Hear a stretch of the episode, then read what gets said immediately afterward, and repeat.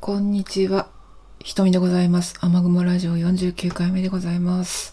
昨日はね、配信してなかったんですけど、うん、あの、昨日なんでかっていうとね、あの、動画作りに夢中になってましたよ。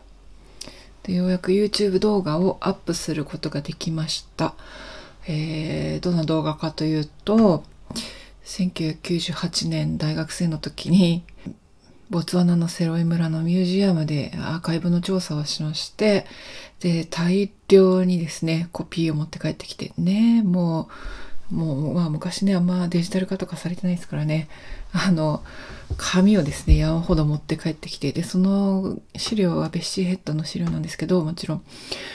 書簡とか原稿とかね、あの、あるんですけど、特に書簡がね、本当に素晴らしくて貴重で、で、これあんまり公開されてないんですよね。で、それをいつかね、私が公開したいなって思いながら、その資料についてね、やっぱりあの、まあ、ちょっとマニアックなんだけどね、あの、いろんな方にお伝えしておきたいなと。で、ひいては、ビシートの作品をね、読んでほしいなっ、私が出版したらその本を読んでほしいなっていうふうに思ってますので、こういうちまちまとしたね、動画作りやってます。ちょっとね、動画作り夢中になっちゃって、すごい疲れそうになるまで一気にやっちゃうの。これがね、私の危ないとこなので、ちょっと過集中しちゃうのでね、うん、気をつけていきたいかなと思います。でね、毎日毎日、あの、雨雲ラジオやろうって思ってるわけじゃないんだけど、結果的に割と毎日やってる感じもするけど、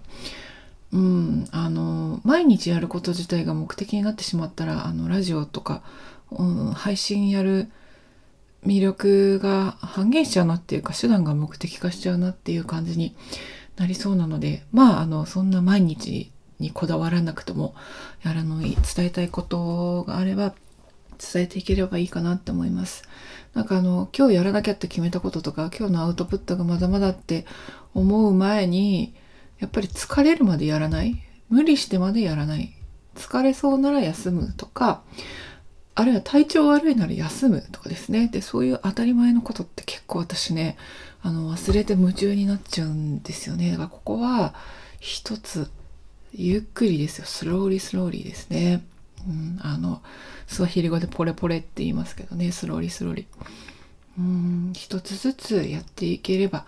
いいんじゃないかな、十分なんじゃないかなっていうふうに思います。で、休むことを忘れている皆様、もしいらっしゃいましたら、ぜひここはですね、あの、休んだ方が結果として生産性が高いのではないかなということを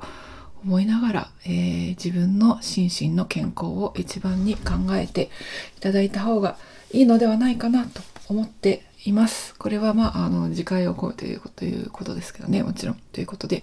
今日はちょっと短めにね、早めの収録ですけど、これぐらいにしておきます。